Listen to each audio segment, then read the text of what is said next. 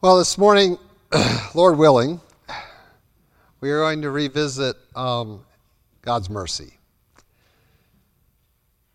And as you go through God's Word, you will find uh, one phrase keep coming up with regard to His mercy. And uh, I know we read Psalm 136, His mercy endures forever. But one of the things you'll read in the Christian experience with God's mercy is it's something we are called to obtain not to attain to, but to obtain from God. And so you'll see regularly how do we obtain mercy? How do we get this from God? It has to come from Him. We cannot generate within ourselves because we're too guilty.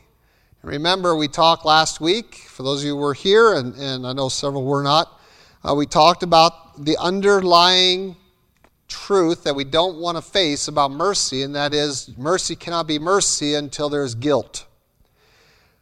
For guilt that demands judgment, then we can ask for mercy.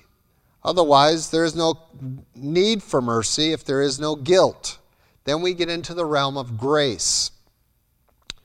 And uh, so, once we understand that there is a wrong that has been committed, there is an evil that has transgressed the one to whom we come seeking mercy, the one who is our righteous judge, the one whom we have wronged, we, then we begin to understand mercy. Until we are ready to, to grasp that, that we are guilty before God, you will never go to God and ask for His mercy because you will not think you have a need to do so.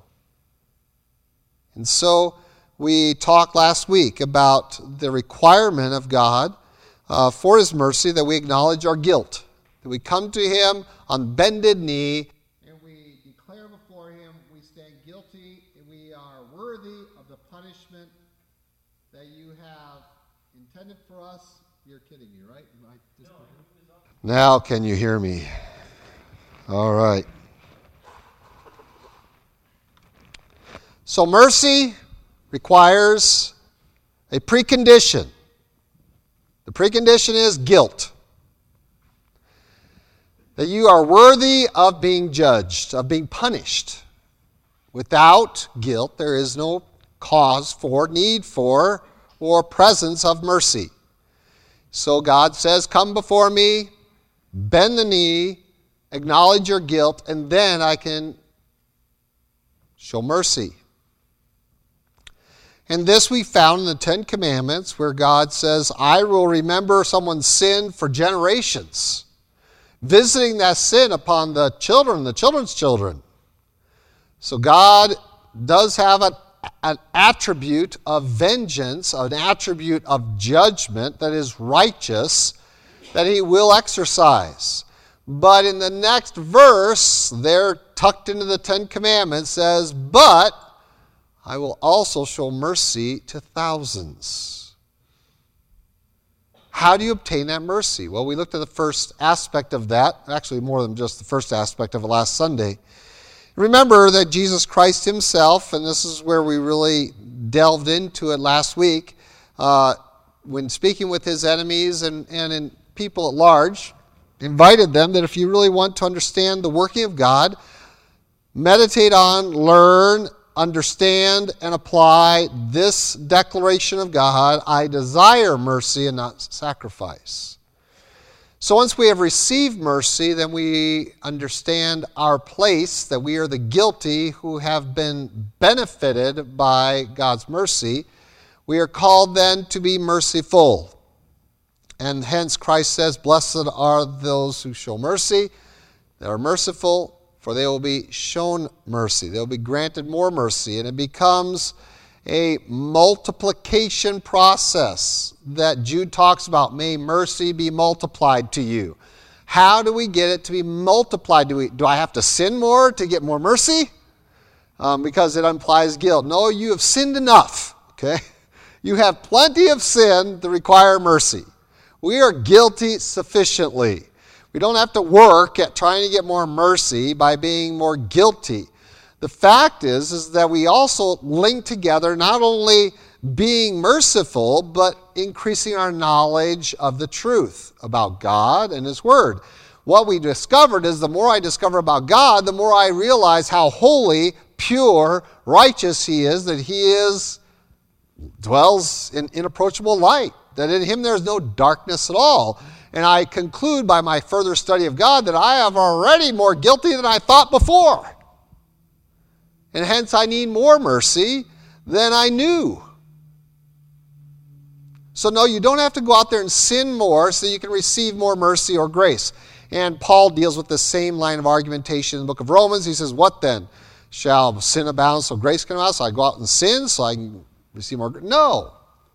God forbid you do that because there are already enough sin in our life. We are already guilty sufficiently to have the mercy of God multiplied towards us. The problem is, like the same problem we have with bringing people to Christ, is that we don't think we need more mercy because we don't understand just how deep and extensive our guilt is before God. When we study God's Word, it unfolds before us, and we go, oh, that's what he is, that's what He requires, that's nothing like what I am. And we go through the Beatitudes alone and we go, oh, oh, oh, blessed is, blessed are. And we go, oh, no wonder He can't bless me because I'm not those things. Blessed are the merciful, for they'll receive mercy, they'll obtain mercy. And so God calls us to have mercy before we even think about sacrifice, about doing some religious activity, that, that we need to join in Him. And we talked Sunday night in our small group application time, um, and Bill had a very fascinating perspective. It's kind of like with patience. You don't pray for patience because um, trials are going to come, because that's what gives you patience. Well, you don't want to pray for mercy because that means people have to wrong you.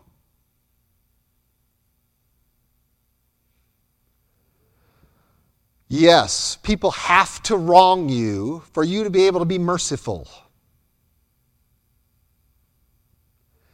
And now suddenly you realize what we're talking about.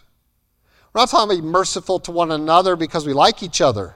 We're talking about being merciful is about your position and your attitude and your perspective toward those who have wronged you, who have slandered you, who have spoken evil of you, who have spat in your face, who have tried to make your life miserable. These are the people that you view as your enemy because they have wronged you. You were right, they were wrong, and they won't acknowledge it. And God says, Be merciful. what does that mean, to be merciful? Well, what did God require? Does it, is it a carte blanche forgiveness? No. Is God merciful? Yes. Who obtains that mercy is what we want to talk about. He is merciful to all, but not all obtain His mercy. He has sufficient quantities of it for the whole planet, for every citizen of it. Jesus Christ died for the world because God so loved the world that He sent His Son to do that. And yet we know that not everyone in the world obtains his mercy.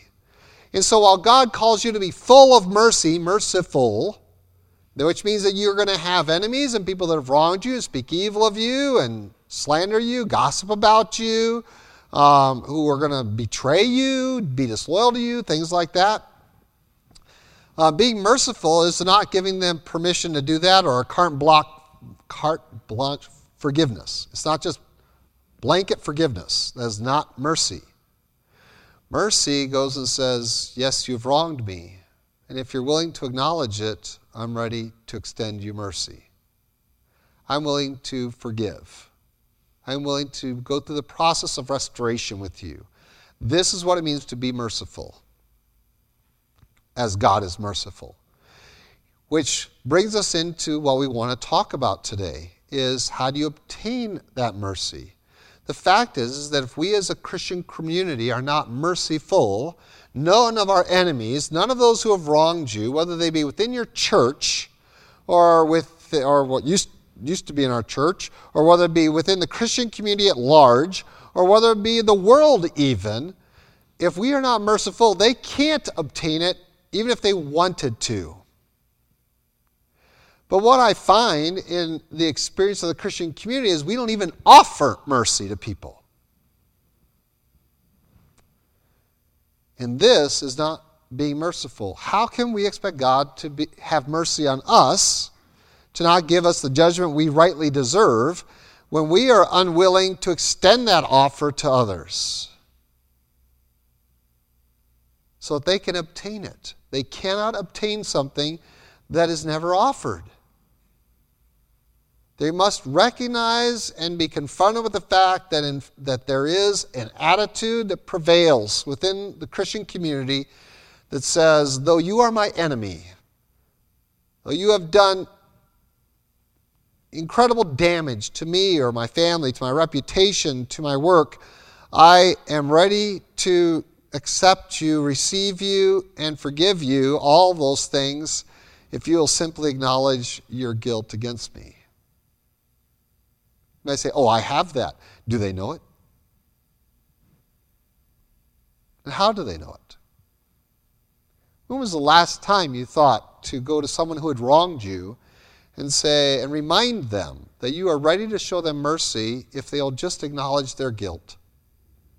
Turn from it. Remember that there, in the original use of that, I desire mercy not sacrifice, is return to the Lord. That is, that you're going to repent. You're going to turn from that activity, from that attitude. And maybe they already kind of have, but they don't know that they come to you and declare that. That's their desire and obtain mercy. When was the last time you confronted someone who had wronged you with the knowledge that if they'll simply acknowledge their guilt, desire something different, come to you and ask forgiveness, that you're ready to forgive? That's to be merciful. You might say, oh, what they might just do wrong me more. Exactly. How many times do you think our Savior has been wronged? And yet he still wants us to go and tell people, He waits to forgive you. This is what it means to love your enemies. It's to show mercy toward them. Which means that you may have to expose yourself to them even wronging you more. But we must give them the opportunity to obtain mercy. So while we can say, I have mercy to show them, if I do not give them the mechanism to obtain that mercy, it is of zero value. Would you agree with that generally? That if they don't have a way to access your mercy, that your mercy isn't of any use to anyone if you claim to have it. And so it is with God. And so we're going to find this declaration throughout uh, much of Scripture in reference to His mercy of something that we is something we obtained from God. We had to receive it. And of course, we understand that immediately with regard to our salvation, but we want to look at some other aspects. And before we do so, let's go in prayer, shall we? Lord God, we do thank you again for the opportunity to look into your word and to uh, deeply engage your principles of mercy. And Lord, again, as always, we pray your Spirit to direct this time and to guard it. And Lord, we want to uh, understand you, to know you better, and to live for you more completely. In Christ Jesus' name, amen. Well, there's a formula. I, I love formulas, kind of my chemistry background there. Um, they're like recipes. And for those of you who like to cook, you're kind of chemists because that's all you're doing is you're putting together a formula. If I put these things all together in the right order, do the right things to them, and they come out and we have this beautiful product. Um, providing that I have the proper ingredients, the of good purity and things along that line, and I do the actions consistently, in the right environment, I have this outcome. And so it is with obtaining mercy. Let's go to Hebrews first. If you'll turn there. Chapter 4. We have read this earlier. And we want to come back here because of verse 16, the very end of the chapter. Let's back up into verse 14, though, so we understand some of the premise.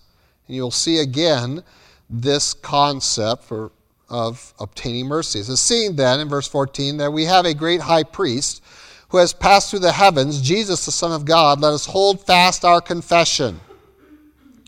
For we do not have a high priest who cannot sympathize with our weaknesses, but was in all points tempted as we are, yet without sin. Let us therefore come boldly to the throne of grace, that we may obtain mercy and find grace to help in time of need. And so, what is the environment that enables us and emboldens us to go and look for mercy, to get it. I want to receive mercy. Well, the author of Hebrews reminds you the reason you should be emboldened to go get mercy is because God has already demonstrated a merciful spirit towards you by sending his Son to associate with your weaknesses.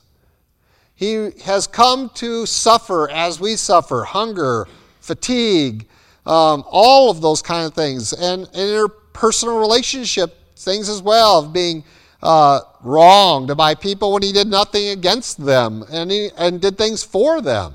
He casts out a demon of one man and throws into a bunch of pigs, and he gets driven out of the country. He has those who are religious leaders who recognized him as the Messiah who condemn him and crucify him. He has one of his own betray him. He, is, he has endured being wronged. He understands that sensation. He knows that pain. And it is out of that knowledge of his pain, of knowing what you go through, that he comes to you and says, I understand. That doesn't excuse you, does it? In and of itself, that doesn't excuse you. But here you have a Savior who comes and says, I understand your predicament. And I am going to make a way for your predicament to be solved. You can't solve it because you can't force my Father to forgive you. But I, I can make the payment for you. And he comes and he does that. And with the knowledge, understand this, and I, I want to, uh, obviously, I'm going to apply this to you showing mercy. God goes to his enemies who despise him, despitefully use his son, kill him to show them an environment within the person of God. I hate to use the word environment, but a character quality within the person of God that says, I am merciful. If you will simply turn to me. And I provided the mechanism for you to do that. Trust in my Son, Jesus Christ, and I will show you mercy. Once we have done that, and once we really get a better and stronger handle on the humiliation of Christ for our benefit. That he is our high priest, he's our mediator. He is there waiting to resolve the issues between us and God. Not just the initial sin issues of our salvation, but of our Christian walk, of our sanctification, of our preservation, all those things that we studied in the first verse of Jude. He has established this sphere of the influence of Christ's sacrifice so that we have access. And now, Paul says, or the writer of Hebrews says, because of this, because we have this kind of a high priest who knows our weaknesses, knows that we're guilty, knows that we're just made out of dirt, um, that knows and has gone through the things that you're going through, we can come to him with a level of boldness and do what? Ask for mercy. Now, we often associate boldness with a kind of arrogance and pride of strutting in and as if we belong there. And that's really a very foreign concept in, in uh, Eastern thought. Uh, that's really a Western concept of boldness. that we walk in there like I, you know, aren't you lucky I showed up in the room? Um, that's not really the, the presentation that Paul's giving here. It is that we uh, recognize that we have a right of access. Christ has created it for us, an access. And so, much like someone who would do like Esther, who comes into the presence of Ahasuerus and says, uh, I'm meekly standing back here to see if he'll let me in or if he's going to off of their head. But she, that was a boldness. You might say, well, that was bold? Yes. A boldness in Eastern thought is one who will take the risk of coming into the presence of another who is obviously their superior. And of course, the example is of a child to his or her father. They're bold, aren't they? Are they arrogant about that? No. That's actually a very humble thing. They throw themselves at dad. They run up. Dad comes in the room, ah, and they jump and boom, right? They jump. And some of you don't, you two don't know that. Um, right now they just pee in your arms, but later they will jump in your arms and want to play, and they just jump at you. That's boldness, but it's trust. It's, it's recognizing that you are their benefactor. You are the one that they look up to. You are the one, it is not a strutting into your presence, it is a running into your presence of joy. And that's the idea of coming boldly to God seeking mercy. I run into his presence as a child in his, and, and he is my father, and I say, Can I have some mercy?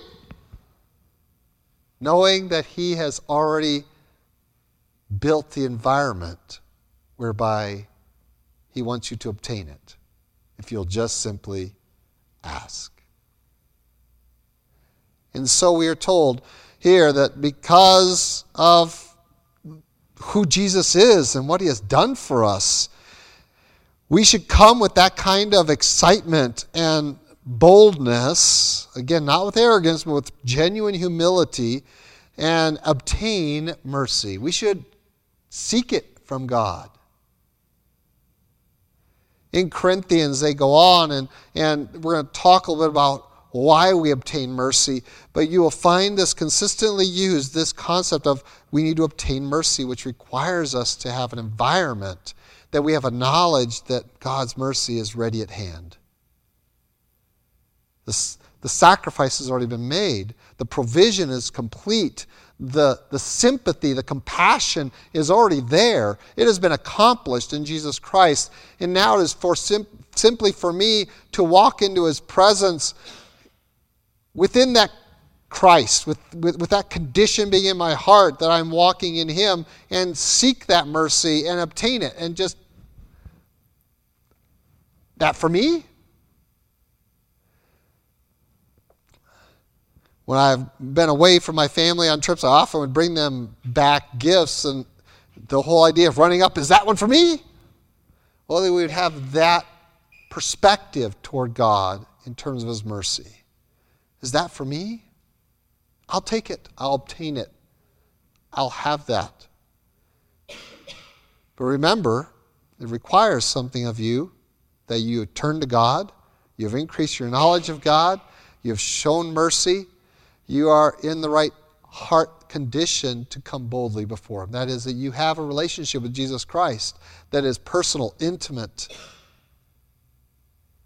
Without that, you don't really have access. You can't run in there excited and jump into His arms and say, I'll take all the mercy you have. It must be through His mechanism of Jesus Christ. And I want to also now address a little bit of why. Why does God let you get His mercy in such generous quantities and pretty much whenever you want? Whenever it comes upon your heart and into your mind and life uh, to turn from your sin and to turn from your ignorance and turn to Him. Why is He always so ready and open? And He has many um, motives for that. Obviously, driven predominantly by His love for you. But He has some secondary motives, and Paul talks about those to the Corinthians, and he talks about those for, about himself um, to Timothy. Why, why did God show me mercy? Why have I obtained mercy from God? And this comes back to the whole idea that God requires, desires you to be merciful more than he wants your sacrifices. So let's go to 1 Timothy 1, shall we? And just see why does God let you have such access to his mercy? And in 1 Timothy 1, verse 15 is where I want to pick up in. If you'll turn there, 1 Timothy 1.15 says, This is a faithful saying worthy of all acceptance, that Christ Jesus came into the world to save sinners. There's the mechanism yet again. And now comes Paul's attitude, of whom I am chief. I am the chief sinner that Christ came to save.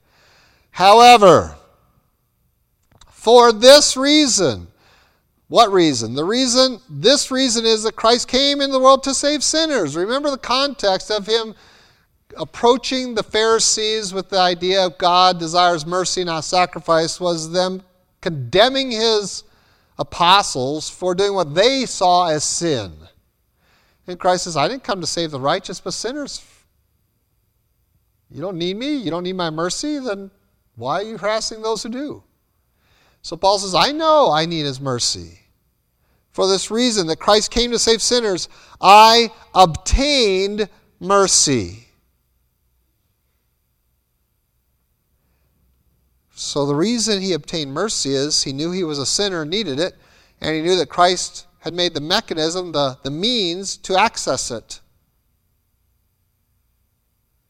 So, because Christ came to die for sinners, and I recognize that I am not the least, but the greatest of sinners, I can now obtain mercy. So when we turn this around, I, still have to answer the question of why.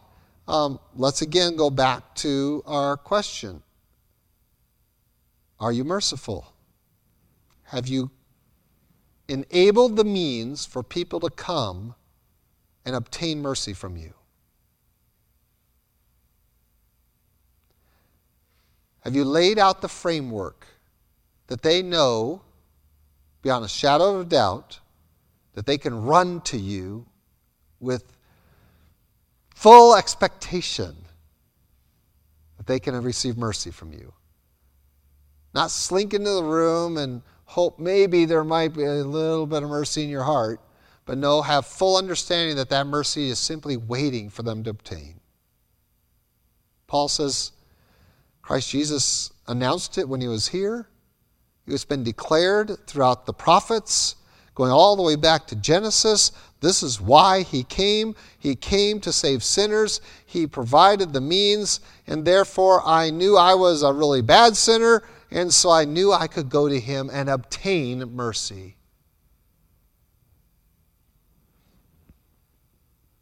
And now he says, I obtained mercy and it wasn't just a selfish thing for my own benefit. He understands that when you receive the mercy of God, you aren't the only benefactor.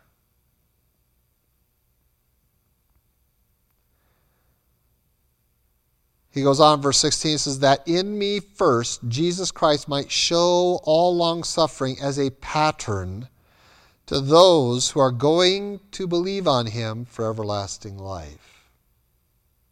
Wow. It isn't just about your salvation here we're talking about. It isn't just about your walk with God that's at issue here. Paul says, I received mercy and that's great for me. I said, well, that's great for Paul. So what for me? Oh, it's it's not just about Paul. It's not just about you. And as soon as we make God's mercy only for me only of interest because of my personal interest, because I don't want to go to hell, and that's the extent of our understanding of being obtaining mercy, um, you, interestingly enough, lose it. Why? Because you aren't going to have a merciful spirit. Because you understand one of the secondary facets of mercy is that you become a testimony, a witness, a evidence of God's mercy for others. He says, I want to show a pattern. That if God forgive me, he can forgive you. And Paul says, God's working in me isn't just even for my generation. It's for future generations. So they will know. There's going to be future people, he says, who are going to believe on him for everlasting life. And by looking at my life, they can say, if Christ can work with the likes of him, maybe I have a chance. Maybe there is a place for me in God's family.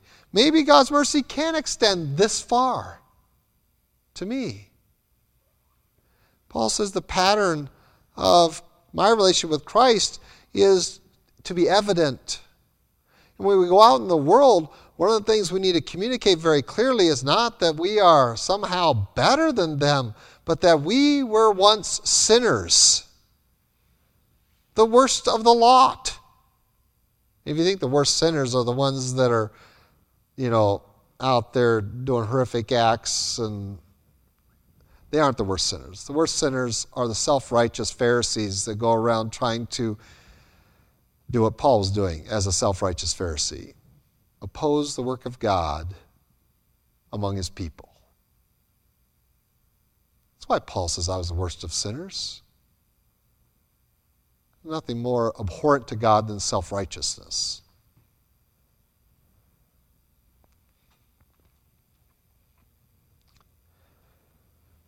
One of the powerful aspects of most evangelistic outreaches is when we share our personal testimony. I came to Christ this way. And we share that as a expression of this principle that as I have obtained mercy, you may also obtain mercy. Because Christ put up with the likes of me, and I wasn't a great catch, but he loved me and died for me and I have obtained all this mercy from him, I don't I deserve punishment. And if that isn't involved in yourself in the test in your witnessing, it needs to be there. That I recognize I was a horrible person. I didn't think God could forgive me, but he says he would and made a mechanism to happen.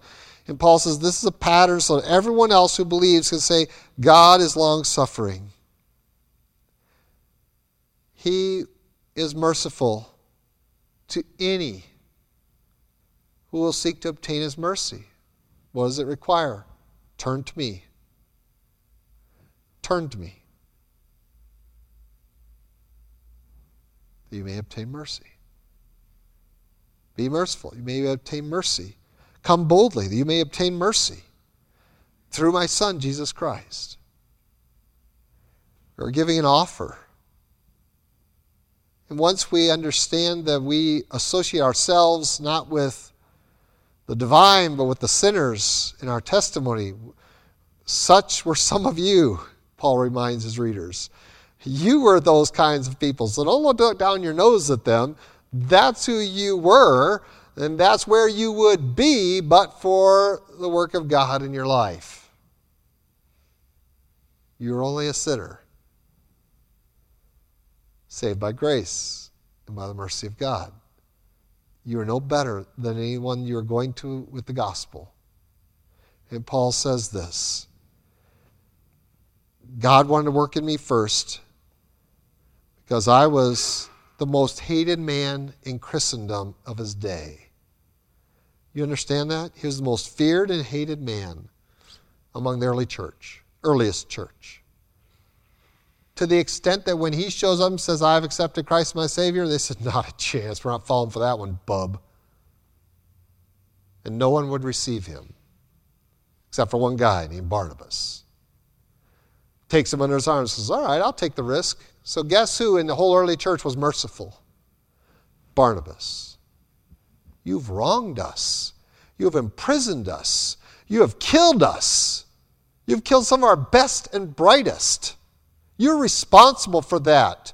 And now you think you just show up and claim the love of Christ in your life and expect us to just take you in? Yes! Says one guy out of the entire early church Barnabas. Blessed are the merciful. And by the way, mercy is one of the gifts of the Holy Spirit. So some of you have extra mercy, like Barnabas, than the rest of us, because the Spirit has blessed you with it. But it doesn't excuse the rest of us from having it. So one guy, Barnabas, says, Oh, come on, we got to take a chance. After all, look what God's done for us. Where were we before that? Who were we before Christ's mercy came? Were we sinners too? And so Paul becomes the example. Here is the number one enemy of the church. God extends mercy to him, and he comes to the church, and he's now the example. Who can God save? Our greatest enemies? Are you prepared to accept those kind of people into your church? Because God's prepared to accept them into his family. Are we ready to accept them into our inner sanctum? It's a lot of risk. Yes, establishing an environment of mercy is extraordinarily risky. You risk being rejected, you risk being spat upon, you risk it being made a fool out of, you risk getting hurt all over again. Yes, being wronged all over again. And yet, God keeps pursuing sinners for his kingdom. So, why aren't you pursuing those who have wronged you with your mercy? Won't you return? Acknowledge your wrong and come and receive mercy. You may obtain it, that others may see it. In Corinthians, I don't have quite enough time to go through all that was described here in Corinthians, but in Corinthians, Paul visits this whole idea of why in addition. And he's talking about mercy, and he's going to ask this question. God showed, and he's talking to the Gentiles, and he's comparing the Gentiles to Israel, and he's saying, he's asking this, this statement why do you think God showed you mercy, Gentiles? He had to ex- he turned mercy away from Israel to extend it to you. Why do you think he showed you mercy? He said, God has shown you mercy for one important reason. That is so the Jews can see God's mercy toward you and say, We used to have that to invoke a jealous response in them and to say, so that God could have mercy on them again.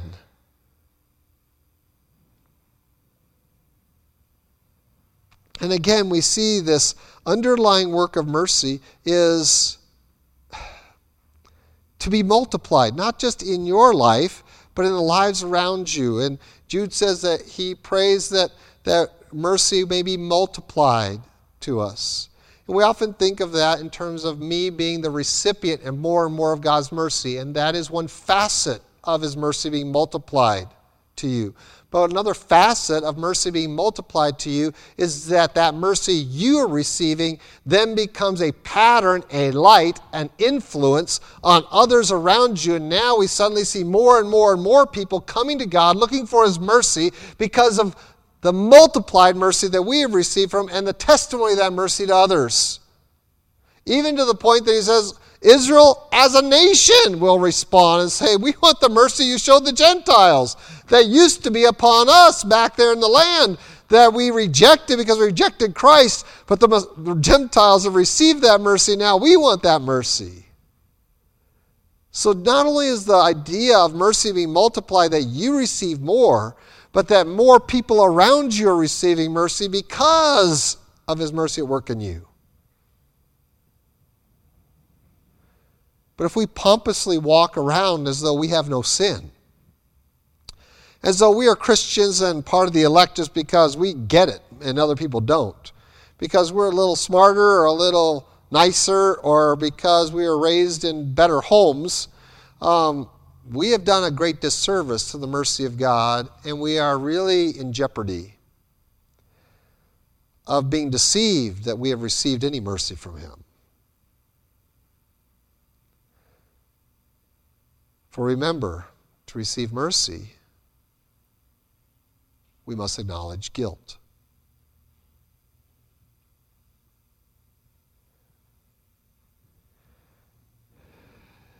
It is very easy to fall into the Pharisaical trap of self righteousness and to become less and less merciful toward others. Because you say, Well, I didn't do anything wrong.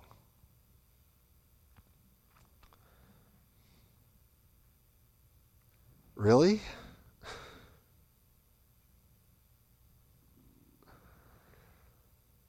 It would be more appropriate to say, I didn't wrong that person, they wronged me. But you can't really make the statement, I didn't do anything wrong. That is self righteous declaration of not guilty. On one instance, you may not have done anything wrong. But let's be careful with using words like ever and anything and nothing. I didn't do nothing. Yes, you have. We all have. Those are declarations of, of blanket innocence that will prevent you from accessing the mercy of God and will keep you from ever being merciful to others. The fact is, we do wrong one another frequently.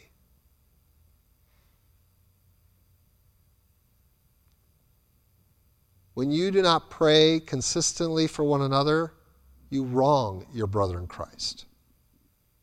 You are wronging them. Uh, did I make that up? No. Samuel, in his retirement speech, says, I'm not going to sin by failing to pray for you.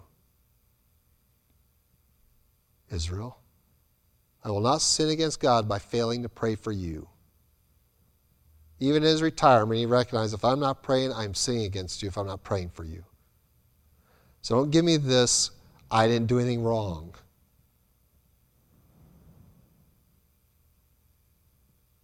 Because the fact is, is that we are all inconsistent, really, in what God has called us to, to sustain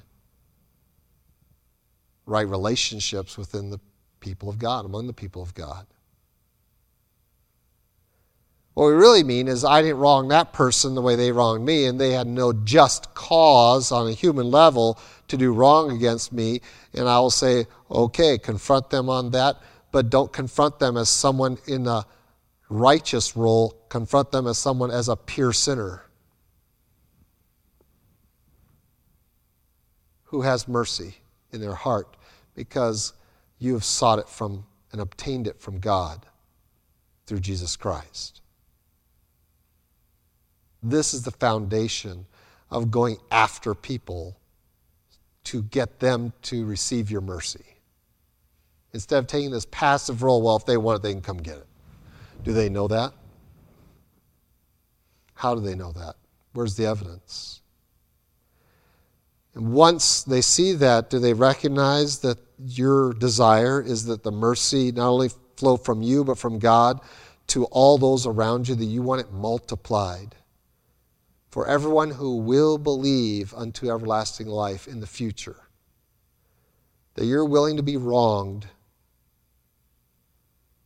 You're willing to be the one to suffer and to still be humbly willing to receive people who confess, repent, and ask for forgiveness, to receive them back, no matter the risk, that others might see the mercy of God.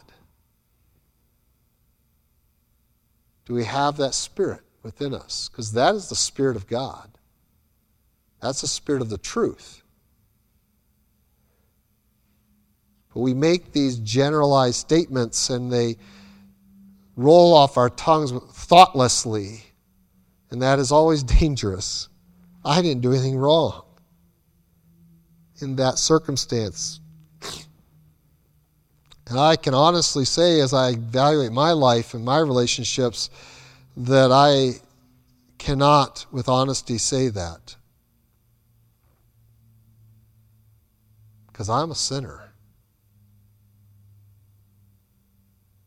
who thrives only because God has allowed me to run into his presence and get mercy.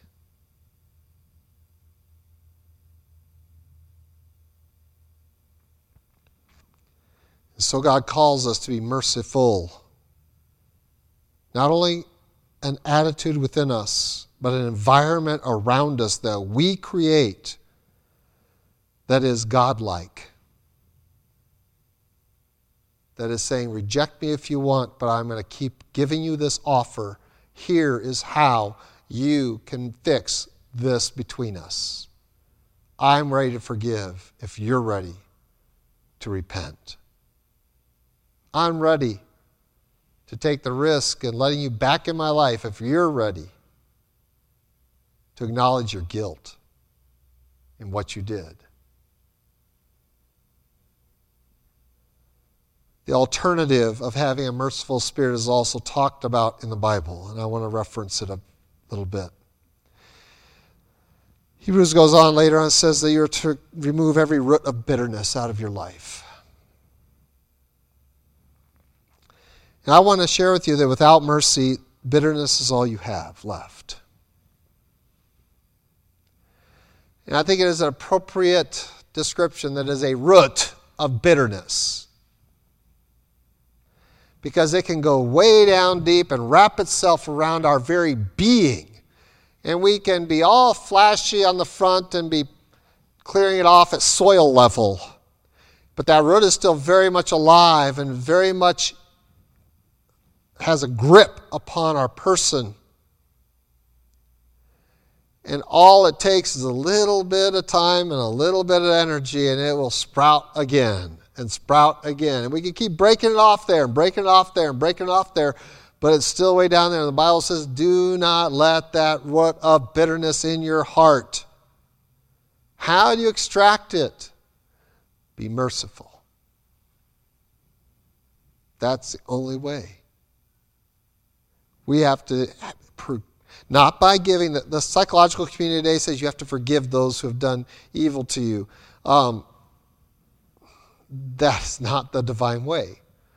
The divine way is you forgive those who repent and come asking forgiveness. In a sense, the interaction between the disciples and Jesus, how many times do I have to forgive my brother? Um, well, the implication is how many times does he get to come back to me and say, I'm sorry, please forgive me? Is seven times enough? Of course, Jesus says that you have to keep a better record book and go up to 490 times, right? No, it's as many times as it happens.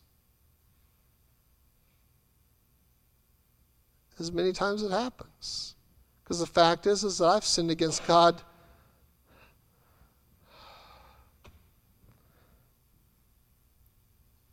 too much.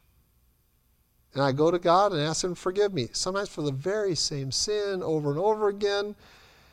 And I say, please, I don't want to do this anymore. And then a, a month later, I'm doing it again. But that's the environment of mercy He has created. If you'll confess your sins, I am faithful and just to forgive you your sins and to cleanse you of all unrighteousness. Are we creating that environment around us that people know that if they confess their sins, that we are the merciful, that we are the faithful, we are the just ones who will forgive them? This is not a carte blanche forgiveness. This is a conditional forgiveness, but it is, but it is unconditional mercy. I have mercy towards you to show you how to get mercy and forgiveness. And so, the showing of mercy and the obtaining of mercy, we want to see as two very different things. To show mercy is unconditional, to get mercy is conditioned. So, God has mercy, has had mercy on everyone, the just and the unjust. But they have not obtained that mercy, for that is conditioned. God loves the world, but they have not experienced His love because that's conditioned. His love is unconditional, but to receive it is conditioned. Otherwise, we're all saved. He has provided for the salvation of the world, yet the world hasn't received that salvation because the reception of it is conditioned. Believe in me, trust in me, repent, turn to me, follow me. That's the condition. So God has provided mercy. And Jude says, Oh, that it would be multiplied unto you. Not only in the receiving of it for yourself, like we talked about last week, but in the expression of it around you. That as Paul said to the Corinthians, and he, Paul says about himself to Timothy, he says, I obtained this mercy for a reason, that is so that others could get mercy. Not just from me, but from God. We have a divine mandate. We were exploring that on Sunday night of how we can actively do that as a church and, and what we have failed to do that on a very practical level. And we started that last Sunday. It's going to take us several Sundays to work through this so that actually produces something different in us because it's evident that this is not where Christianity is in our day and age. We are much more interested in justifying ourselves than in showing mercy to others. And so we're exploring how do we go to the guilty and say, Come. This is an environment you can come to and find mercy. You can run here and jump into us, and we'll take it. We'll take the risk. It is the hallmark, one of the hallmarks of the Christian experience. Mercy grace, love. Love, of course, is the last one in Jude's list. We're going to start next week into peace and discover and work into that a little bit, but we cannot miss mercy. We cannot make it something less than that which captivates our lives and our relationships between one another, between us and all of our brethren, and between us and the world. We are calling all men to Christ to receive to so they might get what we get, his mercy. Let's pray. Lord God, we do thank you for your love and we thank you again for your mercy toward us. And we know that that is not the extent of it, but that you want to extend mercy to all. That it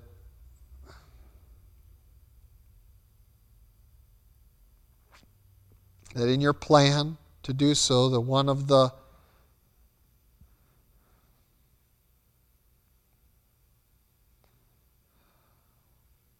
one of the calling of men to mercy is the experience of those who have already received your mercy. And Lord, may our testimony share that of Paul's, that as we know of your long suffering toward us, that we might have others recognize that they too can receive from you such mercy. They can obtain it for themselves and those around them.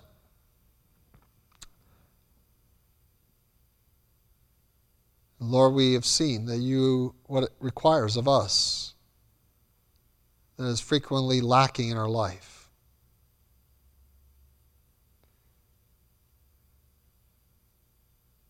That we might find a way to express the avenue of obtaining mercy to those that we claim to be merciful towards, those who have wronged us,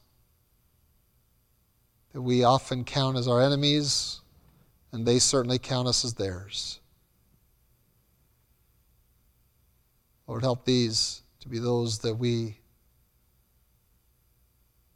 know we must be merciful towards and show the path to obtaining mercy to. Give us that wisdom and that courage to do so, not in our own strength, but by the power of your Holy Spirit, to lead us to understand what we must say to them and how we must say it. Lord, we pray for your Spirit's direction in our church to understand how it must be expressed amongst ourselves. And Lord, we know that there are many churches across this land who are divided, who are disabled.